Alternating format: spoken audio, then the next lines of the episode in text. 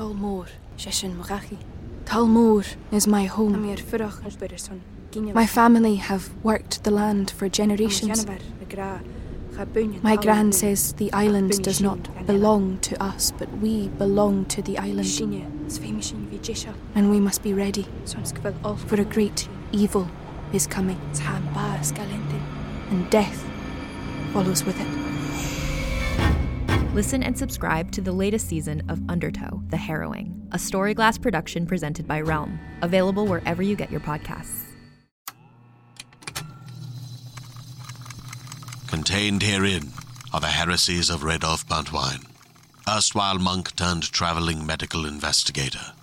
Join me as I study the secrets of the divine plagues and uncover the blasphemous truth that ours is not a loving God, and we are not its favored children.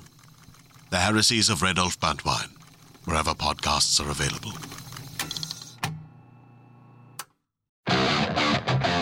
Subscribe on iTunes at Toddcast Podcast. Todd, how you doing, buddy? Hey, Mo, right on, man. Thank you for doing this. Yeah, absolutely. My pleasure, man. I'm looking forward to doing this. Yeah, me too. How are you handling COVID, man? We're like a year in. At this point, we're pretty much a year.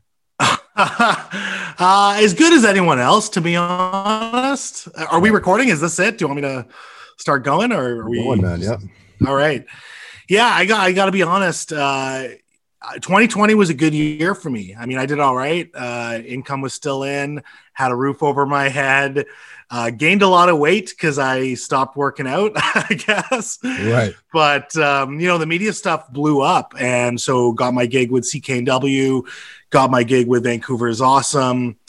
When it came to the podcast, my own podcast, This is VanColour, I was the only person that got one-on-one 30 minutes with the Premier John Horgan. So I think that says something to the growth of the podcast. So things were blowing up, but just on a personal level, I think it's a coaster, right? Don't forget to talk to Mo Buzz just now.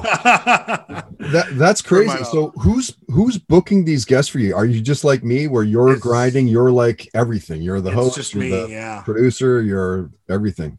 Janitor. Yeah, learning on the spot, not a professional like you. And I gotta say, it's surreal talking to you because I told you ahead of time, but you were a big staple of my life, man. Like SFU, I would drive home from SFU to North Van from 2003 to 2007, and then a couple of years after that for my master's degree. And I'd hear you every day in the afternoon. Right. So to be sitting here talking to you, it's a trip. And it's really I know, man. It's like almost like close your eyes for a second. You got Hancock on radio, right?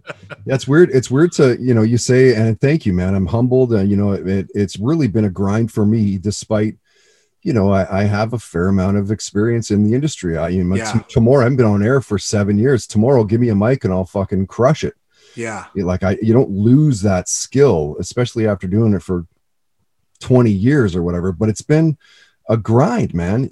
Despite having that, where people know me in the city, they know me in the industry. I still have to fucking fight hard, dude, to get like so many people are, you must have like people throwing them at you to get interviews. Like, oh man, I wish it was that easy. Yeah. Like, it's tough. And I hear hard. That from so many people who are like household names that they're still grinding, and you're just like, you're grinding. Like, what do makes sense. I know I've heard that you're doing very well, but I'm curious, do you have any inclination to ever go back into sort of terrestrial terrestrial? Ultimately that's probably the game plan. The end game for me would be probably to move up to the Okanagan, maybe do like a Saturday, Sunday, or like a couple, I don't know. I mean, it's gonna have to be part-time. When I move up there, I kind of want to retire, and and it's hard for me to like bag on radio because Sea Fox made it so I have the life that I have today. Sure. Where I own my house in Vancouver, almost outright own a house in Vancouver. It's insane. Yeah. To sell that, to move to the Okanagan, suddenly you've got like, I don't know, $500,000 in the bank. Like, like really, you own your place there. Like, what more could you need? Right. So for me, I think it would just be a matter of like, to answer the question, it's like, I think that that's the sunset of my career is like to be a fucking badass afternoon guy on the weekends. Like I'm going to have tons of great guests, and I'm going to make it a really good major market show in Penticton. Yeah.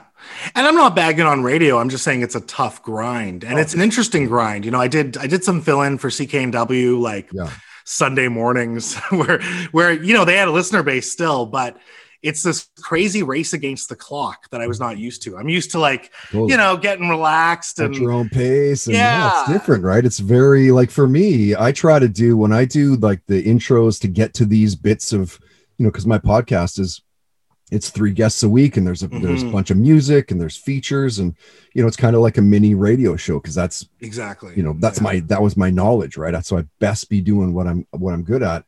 So for me, I always try my best to not redo those transition parts, the intros, the back sell of the song. Like, I try to make it like it's radio. Yeah. You always got to say what time it is. And if it's Saturday, Sunday morning, you know, how's your Sunday morning? And here's the weather, you know, it's 1 degree outside. You got to throw in those lines that I was not used to at all. So it's a different beast, right? Like, I think people think it's the same, and there's obviously a lot of overlap, but the way you're on the clock on the radio is way different. Yeah. Cause I mean, people are like, they're appointment tuning you. They're like, yeah, I want to hear Mo, and I want to hear, this is the VanColour podcast. I want to hear what he's up to and his take on things. Whereas radio is like, I need to get somewhere. I need entertainment for 15, 20 minutes, half hour at the most kind of thing, especially here. And like for us as entertainers, you and I for podcasting is different. It's this, it's just train of thought conversation, where radio, you're like, how can I hook them to make them listen for another 10 minutes? Yeah. Another, you know, like there's a band to get through that ad break, right? Yeah. Like, you know, a band from Calabasas, California, they're playing the main stage Lollapalooza next year. We'll play their latest song next. Yeah. You know, like where you're like engaging with that, like, what are they talking about? Or, you know, I got a great podcast. It's going to blow your mind. It's about something that happened with Trudeau, and, you know, it's those, how do you grab somebody and pull them along? We don't really need to do that. I think we need to do that in like I try to do that within the first 5 minutes, if not, 15 minutes. I think if someone listens to a podcast and they're not hooked within the first 5 minutes, it's tough. But once you get that over that little hump, then they're kind of in, and you can take them on the ride you want to take them on. Yeah. But it is getting that engagement within the first right away, pretty much. Yeah. And so have you changed much in your game plan of, like, you know, launching the podcast from that point to today? Has there been much of a change, or? That's a good question. I mean, I guess I've been working with mainstream outlets a lot more, so that's had to change a little bit. I've just always been evolving my strategy. I always find conversation is a bit of a puzzle that you're trying to solve, and it's also a bit of a hypnosis, right? And Zoom has been great because it's allowed me to have a lot of big guests, like I said, the premier, but other big guests as well. But I love that in-person chat. Oh, it's the best. And I know for me, the best episodes I've ever done have always been when it's over. Goes, oh, was that an hour? And I go, oh, I was actually 90 minutes. And they're like, oh my God, the time flew by. I know. Right. Man. And so I know when the guest feels that, then it's going to be pretty amazing. Boy, it just sometimes they fly by, right? Yeah. Yeah, it's just the way it is. That's great. Congrats, man, on all the success. It's that means a lot coming from you. Thank you. It's amazing to watch. Would it be fair to say that you're a fairly political person? Yeah, I think so. I've always kind of wavered in terms of how engaged I am politically, but that's my master's degree. I've worked for, I wouldn't say work. I've certainly been a part of political campaigns in the past, and I've always had an interest in it. And in terms of ideology, I'm kind of one of those guys that's attracted to the person as opposed to the brand or the party. Mm. So if I can really trust you as a candidate, you know, I might disagree with you on some stuff, but I'll probably end up voting for you. Have you always been into politics, even like as a grade 6, grade 7, grade 8? Like, I think so. Yeah. Yeah. I've always had some interest in it. And again, you don't know that much when you're in elementary school, but the more I get into it, the more I know I don't know anything. But I also have an appreciation for how it works and what I like and the trends that I see. And, you know, I think we're all political animals to some degree. The problem is that we're so disengaged with politics. And I think that's the fault of the politicians. I think for a long time, we've had this very well-crafted, slick politician that comes out, promises you the world, and then you as Joe Average doesn't see any changes. And I think people are kind of tired of that. And what they want is someone with a little texture, someone who's a little rough around the edges, because that's life, that's normal. And they want someone who will deliver on what they say. And so I look at a guy like Brad West, who is the mayor of Port Coquitlam. He recently just launched this program where the city of Port Coquitlam will pick up your junk. It's a fridge, it's a couch, whatever. Just throw it out on garbage day and they will pick it up. Mm. And the people of Port Coquitlam lost their minds in terms of how much they love this. Yeah. Right. And so he's not out there trying to like change the world, or he's not using these like big concept things. He's like, okay, what's going to help people of Port Coquitlam? And he does that. Another big thing that he did, I'm a big fan of his. Another big thing that he did was drinking in parks. So there's seven designated parks in Poco where you can drink alcohol as an adult. And as long as you're not being disruptive, it's all good. Right. And kind of one of the first jurisdictions to do that. I mean, it's so common sense. It's gone off without a hitch. As it should be. And people love him for it, right? Because he's thinking in terms of people, not in terms of like these high concept things, which might only affect certain industries or certain sectors of life. Yeah, I think I saw, it wasn't on the Daily Hive, that they're thinking of putting in booze into like 7-Elevens and stuff. It's like, yeah, of course they should be. That should always be there. Like when you go traveling and you see most of the world. Yeah. Yeah, so we're going to catch up to the rest of the world. That's amazing. Right? And it's little stuff like that that matters. And again, it might not be the most substantial stuff, but it's stuff like that that gets you on board with a personality and goes like, oh, this guy understands my life. This guy understands he gets me. Yeah. Is Canada ready for Erin O'Toole?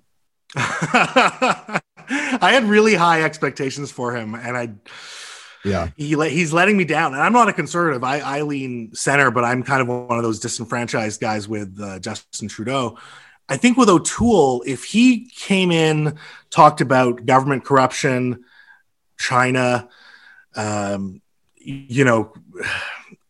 to sort of the working man, I think that would be a successful strategy. He's getting really caught up in this Trumpian culture war stuff. And I don't know how well that resonates with people. Like, I don't know if people care about John A. MacDonald statues being pulled down and becoming this huge talking point. You know, people are going about their lives and they're trying to make ends meet. And they see things happening. I mean, you look at money laundering or foreign buyers of Vancouver real estate. They look at those things and those are things that are concerning them. It's housing, it's healthcare. And so I think every politician has to speak to those instead of getting trapped in this like Twitter insult fest that Erin O'Toole has found himself in. Yeah, I know, it's crazy, right? And it very much resembles Trump. And like, I don't know, man, I'm so like, I was tapping at the end of the 4 years. I was tapping, man. Like, fuck, I'm done, dude. And you know what? Some of it, I think. It's a balance, right? Like, you want to be a straight shooter, but you don't want to go over the top. We don't want to get into the pro wrestling promo territory, but we do want people that talk straight with us and don't bullshit us. Right. So you can be that character and you can maybe insult people here and there, but when it gets over the top, when it's just all about dunking on the other guy, I think there's a lot of people that just kind of get bored with it. Right. Mm-hmm. And at some point, even people who love it are going to say, okay, well, what have you done for me in the past? Right. Right. Except for make me laugh. Yeah. Yeah. Yeah.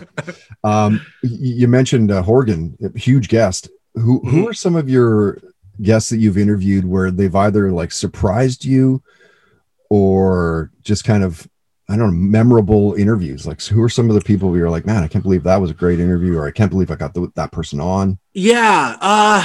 Weirdly, like it's weird to say now, but like I'm friends with Tamara Taggart and she's been on 3 times now. And it was really the second time that she was on. The first time she was running for office, but the second time she was on, I think we really clicked.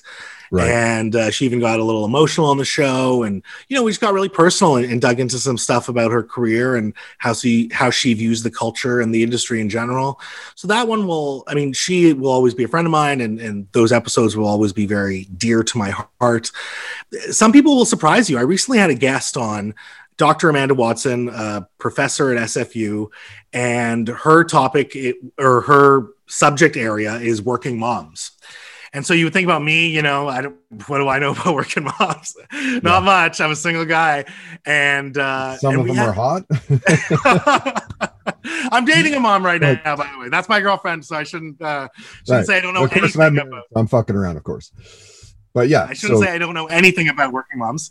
Yeah. But we had this amazing chat, and she turned me onto this idea of how childcare is the biggest thing we could possibly do as a society and how it affects all these other layers of society. And I always saw childcare as a cost savings thing for parents, as opposed to this monumental economic investment we can do. And we did this episode. It was so magic, but I knew she was a little low profile. So I threw it out to a few people, and I threw it out to a few contacts that I know. And I go, hey, listen to the first 15 minutes. If you don't like it, turn it off. But if you do like it, can you help me push it? And weirdly enough, it came across the premier's desk, and he's pushing it on Twitter. And he's saying, everyone should listen to this. Wow. So there've been moments like that, which, you don't expect much, and it ends up being magic. A lot of episodes too. And they're not all, heavy. I've had one of your previous colleagues, Karis Hogg, on, and I think a great chat about she's so awesome, everything, right? She's amazing. Yeah, one of my faves for sure. Yeah. And it's just about connecting with someone on a human level, and my strategy is always, what are they passionate about, what am I passionate about, and just trying to get that link. And once you get that link, I mean, two people can have quite a interesting conversation. Oh yeah, you can really get into the rabbit hole if you kind of really pick up a topic and run with it. Yeah. And it's a two-way street, right? You got to be passionate about it, and of course they've got to be passionate about it. Right. If you're asking them questions that they don't really care about, it's going to be a dud. And even if you yourself are trying to fake it, I think it doesn't come off the same way. Yeah, it's true. That's true. Right on. So do you think that you'll stay in radio too, or? I don't know what I'm going to do. I'm kind of like you. I would love, my goal, I think, is to get a weekend show. Right. And do that. But I understand that it's much different than the podcast, right? So I don't actually know. I just like being a voice in the city. Right now with CKNW, I'm just doing a weekly commentary for them. And, so I like calling out bullshit. I like annoying people who are rich and powerful. And who doesn't, and I want to doesn't like that, right? They deserve it. They Yeah. So I don't know. I don't know what the game plan is, but I think just taking it step by step. And I've always said for the podcast, as long as I'm still enjoying doing it, I'm going to do it. Right. There comes a day where it's starting to feel because this was a passion project, and it is a passion project.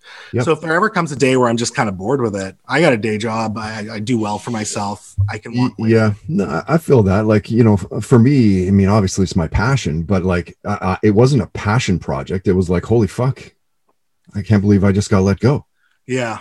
What is happening? Really? Dude, I was crushing in the ratings, man. It wasn't that at all. It was just make too much money, bro. It's sad. Well, yeah, but I also was headhunted, and you guys bumped my wages up as it's happening. Yeah. So you could have just let me go, right? Anyway, when I look at, there's so much talent in this city that's either underemployed or just not employed by the big stations, and it really. It depresses me because I'm just if you're not on the radio, then how would I ever be on the radio? Or just knowing it's a tough gig, right? And the people that are in it, they have to fight and scrap. And I think sometimes since I'm an outsider and I've come in this unconventional way, I've always just wanted to collaborate with people and chat with people and figure out ways that we can build something new as opposed to looking at a finite pie and me taking something away. I want to build something on top of something. Mm-hmm. And I think initially there was maybe a little bit of hesitation from people in mainstream outlets thinking that I'm coming after them or whatever. Right. But I think as time went by, you get a little more acceptance But at the end of the day, you're saying, it's tough. I mean, Karis was let go recently as well, and I'm just holy shit! She was fantastic. She's hilarious. Yeah, absolutely. It was kind of the perfect. And I look at you the same way, kind of that perfect rock radio host that you want. And it's well, it's right there. Why aren't they on the radio? Right. Well, for me, it was money basically, and then I had enough friends that were do you really need to go back to radio? Yeah. Like, well, yeah, like that's what I know how to do. Like, start a podcast. Well, how am I going to make money with that? Like, dude, go talk to like all the businesses that you've like emceed things for, you know, the owner, you know, the GM, like, you know, somebody that controls the purse strings, and don't go overboard with what you want out of them. You know, if you say you want $5,000, well, they're going to laugh you out the door. If you want 500, maybe they'll talk. Yeah. Absolutely. And then from there, it was like, you know, dude, man, with that, this BCIT gig, because I'm an instructor at the Radio Arts and Entertainment, right? This is my third year full time, 5 years, nice. 5 years there now.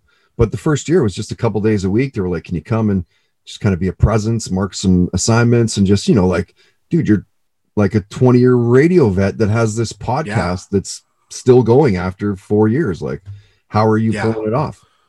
Yeah.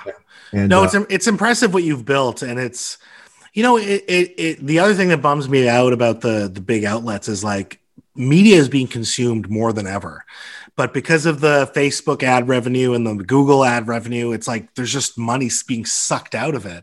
When you would think that newspapers are being read more than ever, you know, even radio is being listened to more than ever, but it's just advertisers want to go and get that pinpoint advertising from digital media that they get. And that's it's hard to sway them away from that, which sucks. And I think we're starting to see it in Australia where, you know, I think the government has to step in and start collecting revenue from these guys because they don't really contribute, like your local paper. Think about that, like how important that is. Mm-hmm. So much local journalism comes from these little local papers, and they're falling by the wayside. And when you start losing those little stories, you start losing the stories that then get filtered out to the bigger papers. And so, you know, I've heard this said by a lot of people that, oh, you know, the industry's in flux, and they've been saying that for like we make it out to the other side years, man. Like. But I hope we make it out to the other side where local personalities are still a thing, because I think there's always a demand for local personalities. There has to be. That's the only way that radio will survive, is if they bob and weave with the times. Yeah. You know, like literally in my opinion, there's like three things that like rock radio or like pop radio, country and all that, you know, not talk radio, everything but talk radio. They need to like support their indie scene. They need to support the bands that are where they are. One, they need to give control back to their jocks to be able to, you know, add a song or change a song that you just had an awesome call come in and the guy ends it with, oh, and I want to hear Tragically Hip, Looking for a Place to Happen. Oh, okay. Thanks, man. Thanks for the call. You know, you can't do it as a jock, even though it's just wrapped up that bit ever so. Yeah. You know, it's just the perfect song to play. And then you get into fucking Offspring Self-Esteem. You're like, thanks for the call, Dave. You know, like that's the other thing. And then, the third thing is, oh fuck, I can't remember the third. Maybe it's just two. There's just two things. Oh, but what you're saying is it overlaps with talk radio, right? So when you're talking about the indie music scene, okay, talk radio is not focused on music, but talk radio is talking about local issues, yeah, right. So, it's not like you're going to watch CBC National and learn everything what's going on in BC or Vancouver City Hall or your own community, right? So you're tapping into local issues. It's got to stay local. And then the second thing I think what you're talking about is sort of that personal touch and that interactivity that you get from talking about local issues. So that comes in with regards to the host's personality. They were able to chit chat with them. Callers can call in. You chit chat. And then if a caller says something, the host then starts talking about it, even for 30 seconds or a minute, right? As opposed to just moving on to the next thing. And, you know, I think when I look at CKNW, they do that extremely well, and they have really good personalities there. They've always done it. But I think it's just recognizing like there will always be a demand for that local personality, for that guy who's in your city or girl that's in your city, and you want to listen to them. And whether it changes with the technology or whatever it is, that live instantaneous connection that people have watching and listening to something, I think will always be there. Mm-hmm. And we're talking about creating content. I mean, that's literally what our lives are. when you're not creating stuff, what are you watching? Like, what are you binge watching personally? I have no time for binge watching TV, to be honest. But recently what I did get into And thankfully I don't have Amazon Prime. My girlfriend does, so it's at her place. Yeah. But I've started to watch old unsolved mysteries. Okay, yeah. So it's on Amazon Prime. Because I saw the new Netflix series and I was like, this show's amazing. Yeah. And then working through all these unsolved mysteries from the 80s, which is really great. Yeah. But in terms of, I just don't have, I got a day job on top of this. I still try to work out where I can. It's tough to get into a show. It's tough to binge watch something, I find. Yeah. So how about hockey? Like, will you watch a whole I'm more of a UFC guy. I used to be a hockey guy. Okay. So what did you think of the I was hoping you were, okay. That's another, I love watching the fights, right? Yeah. What did you think going into the Poirier McGregor two? Who did you think? And were you surprised at what happened? It's going to sound hokey for me to say, I kind of thought Poirier might win, but that's kind of what I thought. He just looked sharper. That way too, man. Yeah. It was just one of those, it felt like the way that his trajectory through that league, man, was like impressive. After that loss to McGregor, 7-8 years ago. Yeah. And the thing was, and it's hard to quantify this, but it's like, it didn't feel like a Connor fight. It felt like, even before it happened, like it just the lead up felt like it was a Poirier fight. Like it was here's Poirier's, destiny to beat this guy that really humiliated him the first time. Right, and it was weird, wasn't it? That McGregor didn't shit talk. Like he didn't shit talk him. Yeah, any shit talking. It's like where is McGregor? Where's the guy that throws the garbage can at a bus? Not that you need to go that far, but like where's that guy? I wonder if if his heart's in it anymore. To be honest, I don't think so. Like, dude, he's talking about boxing. He's talking about boxing Logan Paul or something. Why? Like, dude, why? just money at this point. That like really? Yeah. I don't know, man. Like I don't know. What would you need somebody to pay you for you to never be ever in the spotlight again? Ever. Like ever, dude. You fucking pay me $2 million and you'd never hear from Todd Hancock or the Toddcast ever. I think he wants to be in the spotlight, but he doesn't want to do the work. It has to be that, dude. Like, what did he make off the Mayweather fight alone? Oh, something way more than he ever made in the UFC. Right. And then his proper whiskey that he's got as well. I'm sure that's just bankrolling him big time. Like he needs to be in the spotlight.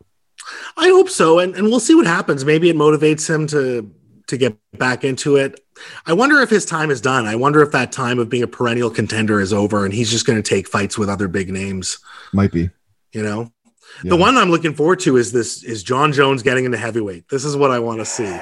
He's had those little chicken legs for so long. Yeah. I want to see him bulk up and that's tough. That is legitimately a tough jump from 205 to these guys are 265, right? But like him versus Francis, like that, I don't care how skilled you are. If that guy hits you, you're done. It's over. Yeah, I love Bones. Man, it's so disappointing though. Hey, with all the, the drug problems that he was having, like, he was at the top of his game, but then you start to be like, well, he's also on performance enhancing drugs. Like, I don't know, man. I think, he's lost years of his career, right? Big time. And even the last couple outings he had at light heavyweight, he won, but like, did he win? It wasn't the same Jones. Right. So I hope he has this revival at heavyweight, and I hope it's not one of those careers like a Mike Tyson where you wonder, if he was on the steady track the whole time, what that could have been like. But the guy's naturally talented. I think if he sets his mind to it and focuses, he's a beast. But hopefully, he keeps saying he's grown up, and then he keeps screwing up. Like it's hard to have faith in him. Just keep giving you chance after chance, man. You can't. Yeah. Anyway. Yeah. How about like comic book movies and all that? You ever get into those? No. The most I'm into. I love a live show, and so even if you take me to a Canucks game and I haven't been following it, or a Lions game, this is all pre-COVID, obviously. Yeah. I'm super into live sports. I'm into live shows, even bands I've never heard of. Yeah. There's always a magic when you get a bunch of people together in a crowd and the band's great. Stand-up comedy is more my thing. That's sort of the entertainment that I follow, I guess. But again, that's another scene that's just being decimated with COVID. Dude, it's brutal, man. Yeah, it's brutal across the country. Like 30% of small venues, like a Red Room, Railway, those smaller size rooms, 200, 300 people, they're gone. Like it's gone. Yeah. And I worry about that, you know, because you look at Vancouver's comedy scene, and I'm sure the music scene is like this as well, but these smaller venues are the training grounds for the people you see at the bigger stages. Yeah. Right. You need that ecosystem. And it all starts from those smaller rooms. I mean, for comedy, it starts with rooms where there's literally 20 people. Like 20 people. And that's, that's the same for bands too, though. Like you can't, like if you only bring in 20, 50 people, if you bring that many to a 500 seat room, it looks empty. Yeah, exactly. So, but that's how you start out. Right. Oh, yeah. And again, sometimes it's garbage, but sometimes it's magic in those 20 people rooms. Right. And so it'll be interesting to see what Vancouver looks like post COVID. I'm just, as a comedy fan, I'm quite worried. And I have a lot of friends who are in comedy. I'm quite worried for that scene, because I know everyone, even some of the guys like an Ivan Decker, who has like a Juno Award now for best comedy album, you know, they need those small rooms to work on their material. You know, they're not going to headline Yuck Yucks with unproven material. The unproven material gets practiced in these smaller rooms. And so if these guys don't have that ecosystem, you might see a lot of migration to Toronto or, you know, even the United States if they can. Somewhere. It's a tough process, but, you know, they'll leave. And people talk about Vancouver being a fun city or no fun city. And it's all an ecosystem. It's not just the big club or the big restaurant on the beach. It's all these little venues that make a city cool and awesome. Right. Right. And I hope that whether it's the city or the province, when we start looking at rebuilding, we do. I mean, obviously health and safety and getting people food on table is of the utmost priority. But I think when we look at urban planning, we have to start looking at these smaller venues and are they supported? Otherwise, the whole city is just going to be Cactus Club and Earls. And no offense to them, but you know, they belong in the ecosystem just as anyone else. But when it's all homogenous, it's not fun. Right. It's not good for the scene. It's not good for the scene. Do you know that you'd mentioned Ivan Decker? Mm-hmm. He was one of the stand-up comics that I had for when I got married. I got married in Mexico. Oh yeah. Okay. It was like 20 people, but it was like literally my buddy Brad was the only friend. And it was just like my mom and my wife, Jessica's parents and grandparents, couple uncles came, and that's it. Okay, cool. It's one of those things. But and I rented, why am I blanking on the name, Kitty Corner to the Shark Club downtown? It's now Brown's Social. Oh yeah. Across from the QE Theater there. I had I just threw a bash there basically and got like a bunch of local bands, Art of Dying. Nice. I think Mariana's Trench may have played. Oh yeah, cool. Murray Atkinson. But then I got a bunch of Greg Kettner. I don't know if you know Greg. Okay. Greg's kind of the guy that grabbed Ivan and a couple other guys. And dude, that was such a fucking rad night. And that was back in 2006. And Ivan now, man, is like you say, he's huge. Kid is absolutely killing it. Yeah. Yeah, I remember seeing him in. We ended up becoming Facebook. Yeah, you know what? It would have been 2006 because that's when Facebook's happened, and it was one of those things where like I saw him at a club and like added him on Facebook, and hilarious. He was throwing me tickets for a couple of years, and then I ended up interviewing him, and you know we ended up chatting, and it was like so weird that that's the case. But you know, even Ivan's moved out to LA. You know, I think he outgrew the scene. I don't think he left because the scene was getting smaller. I think he just needed to get to that next level. Get bigger. Yeah. What was your first concert? My first concert. Oh man. It was in high school. I remember it now. It was an all ages Swollen Members show. Nice. Okay. It was in the middle of the day at the Commodore. So it was all dark in the Commodore. And I remember actually leaving now and it was like, nice. Right. And I was a big Swollen Members fan back in the day. Yeah, same. And no, that was one of my first for sure. Okay. Yeah, you know, I've had Mad Child on was a couple of years ago, I guess now. He's still doing his thing. He's still doing it. Yeah, you know? And I was going to talk to those guys to maybe try to get them to do a podcast, intimate and interactive show where I, you know, host from stage and get them to play. And cool. It was right before COVID started. I mean, I had some fucking amazing shows in the barrel. And then, man, just been like, how have you adapted? What a crazy year. Like, dude, without BCIT, I would be fucked. Serious, man. Like, I mean, it would be rough. Weren't you supposed to teach at On the Mic studio? Because that's my home. That's where I record out of.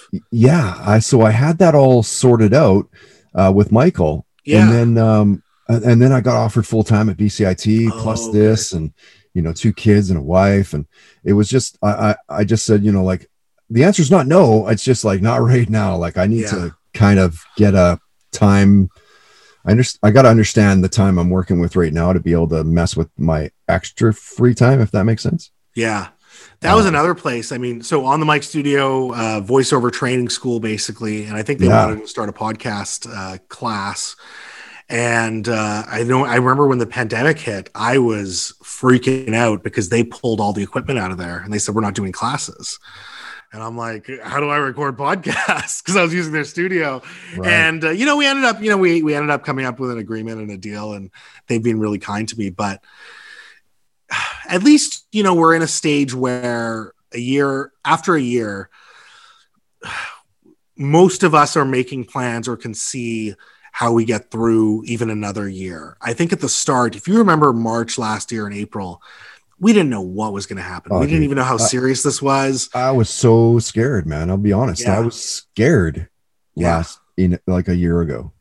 Yeah, it was scary. I mean, everything shut. I remember I took a friend to a movie for her birthday on like one of those weekends. And literally the next day or a few days later, everything was shut down. Yeah. Like everything. And I guess I was not one of those people that saw it that seriously at the start. And I think they did a good job, but I remember we didn't know how this affected anyone, right? Like, it's still bad. And I think all the measures are great. And maybe we should have even done a few measures, but like, we didn't know if this killed you instantaneously or who it affected, and did it affect kids? I mean, there was that real panic unknown, and at least we're done with that. We can criticize how the vaccines are being rolled out, but hopefully we just got another year to grind out and then start to go back to some normalcy. But I think that's going to be the big question is how much will it look like pre-pandemic? How much will life look like pre-pandemic? I think it's going to take a bit of time, but eventually we'll get there. You know, I don't think it's going to be right away. Even do you think more people will work from home though? I was just going to say, I think that one of the silver linings, I mean, obviously right now, the silver lining for people that have kids and stuff is you get to see them more often. There's more family. It's like, it's a bit jarring to be at home all the time with them, but at least for me, I've been working from home for the podcast, of course, all the time. Yeah. But BCIT since like last March. I like you right at the very beginning, I was over in Tofino. Yeah. And it was like, holy fuck, what is happening to the world right now? Yeah. Right? And by the end of, we got there, on a Tuesday and we were there for like a week. And by like the Thursday or Friday, they were like, we're not cleaning your places anymore. Here's your shit. And, see you later. We're not taking any more bookings. And like, see you later. And when we got back, it was like, holy crap. And then I got like the BCIT. They're like, yeah, we're not working at SE10 out in Burnaby at the big building there. And then we get the email from like the head of whatever from BCIT and like, hey, we're probably not going to be till September of 2021. So like batten down the hatches and get ready. And now it's like, are we even going to be able to get in by then? Yeah. It's crazy, man. Dude, I read something. I can't remember. I wish I remembered the website, but it was something where they were interviewing the former CEO of Live Nation UK. Okay. And they were basically saying like, are you excited about all these Pearl Jam and like, Rage Against the Machine may fire up their tour again and, the Chili Peppers and Rolling Stones and blah, blah. And the guy's like, really?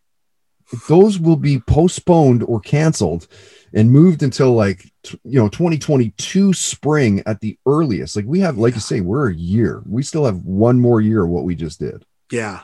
And man, I miss that communal experience. I miss the big festivals, even if it's a food truck festival. I just miss all these people being together.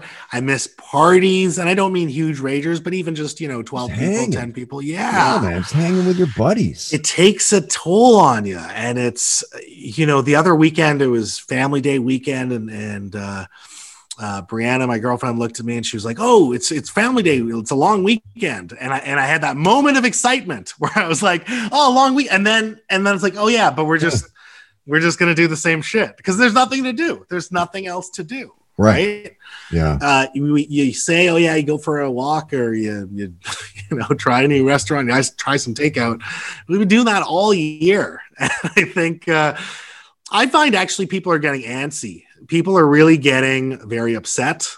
I'm talking to just when I talk to people on the phone or friends of mine, I just find like there's a high level of anxiety. I think there was like this hope and optimism at the start of the year because of the vaccine announcements. And now people are just over it.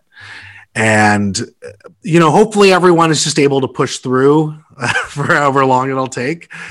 But I'm starting to get the feeling that people are really pent up at this time. Done.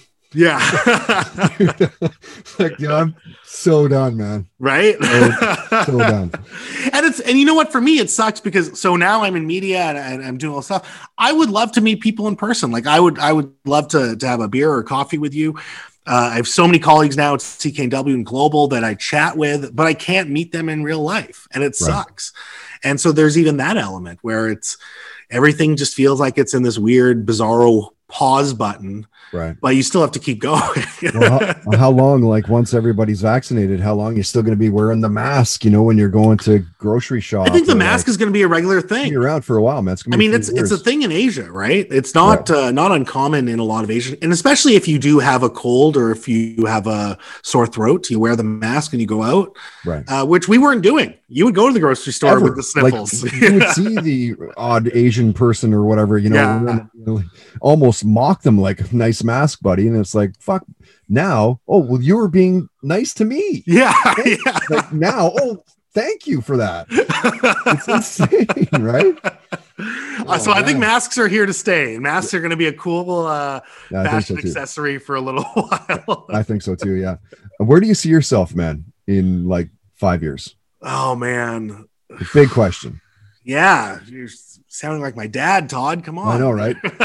What are you going to do with your life? I'm building toward, I don't know how old you are, but I'm also building towards Freedom 50. I'm 47. Okay, cool. So I'm building towards Freedom 50 or at least around 50. Yeah, 55 for me. Where I don't have to work. Maybe have some properties and investments, but generally don't have to work like a 9-to-5, that type of thing. So I'm working towards that.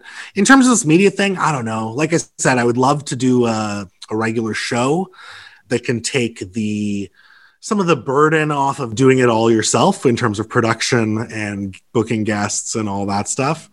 So that would be ideal. I'm one of those guys that just believes that there are certain paths that are laid out for you, and yeah, you have to work towards them, but you also have to be open enough to know when there's a good opportunity in front of you. So it's hard for me to predict the future in that sense, because I'm always trying to stay open to something that maybe I'm more inclined to be doing. Great answer. Like, dude, that's literally the answer that I would give. Like, I know where I want to get to, but I leave everything so now to be able to just live in the moment, right? Like you do start to eventually understand that is where you should be. Yeah. You get older and, time speeds up and all the things that people say to you, they're true. You just laugh at these old people. Wait till you have kids. You won't believe how fat you're like, yeah. And you have kids, you're like, holy fuck, you're right. My kid's 10. Suddenly he's 10. How did that happen? Yeah. What?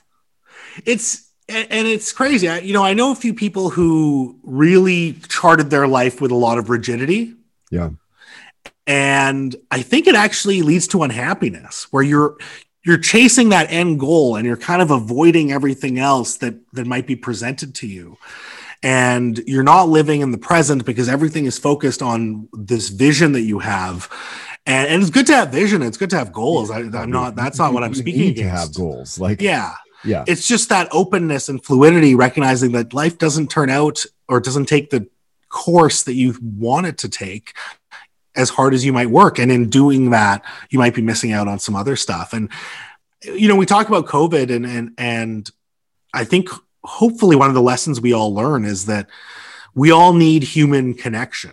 And we, and I know I have some friends with young kids, and, you know, some of them are just like, oh, I don't know how we go back to normal, you know, being with the kids all the time. Right. Some of them with young kids aren't able to see the grandparents, you know, and they're facing grief in that way, where they're really recognizing like, oh, wow, this time flies by and you know, grandparents are missing out on this time. And so I hope we all come out of it with a greater appreciation for each other, a greater empathy towards each other as well, and just recognizing we're all humans trying to do our best. And at the end of the day, as you know, as accountable as you are for yourself, we're all in this together, right? True. None of this works unless we're all in it together. It's true, and so yeah. I hope that it changes the thinking of culture, instead of being these atomized people that you have to, you know, you're only out for number one. We are thinking more about each other and the very finite moments that we have. Right.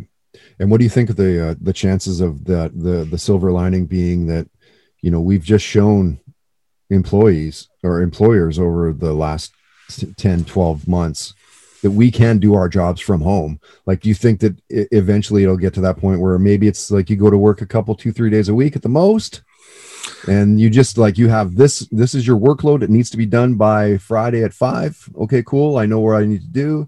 Like, do you think depends on the industry, and it depends on the industry, and it depends on the person. Yeah. Right. You still need people working retail. You still need people working in the service sector, front facing the customer. Yeah. For some offices. Again, it depends on the personality, depends on the job role.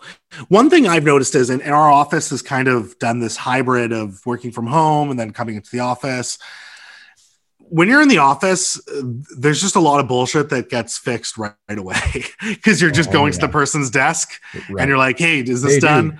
Yeah. As opposed to an email or, you know, a Slack or whatever, where sometimes it gets lost in the shuffle. Right. So I think, you know, there's arguments both sides, and it just depends on the job role, the personality, and then what's actually required. Right. So I think we probably will start to see a lot more flex time. I mean, certainly I feel like people have been banking on it. A lot of people started moving out to the suburbs because they feel like they have no need to be in the city or close to the city anymore, but they'd rather have a bigger house with a yard and all that stuff.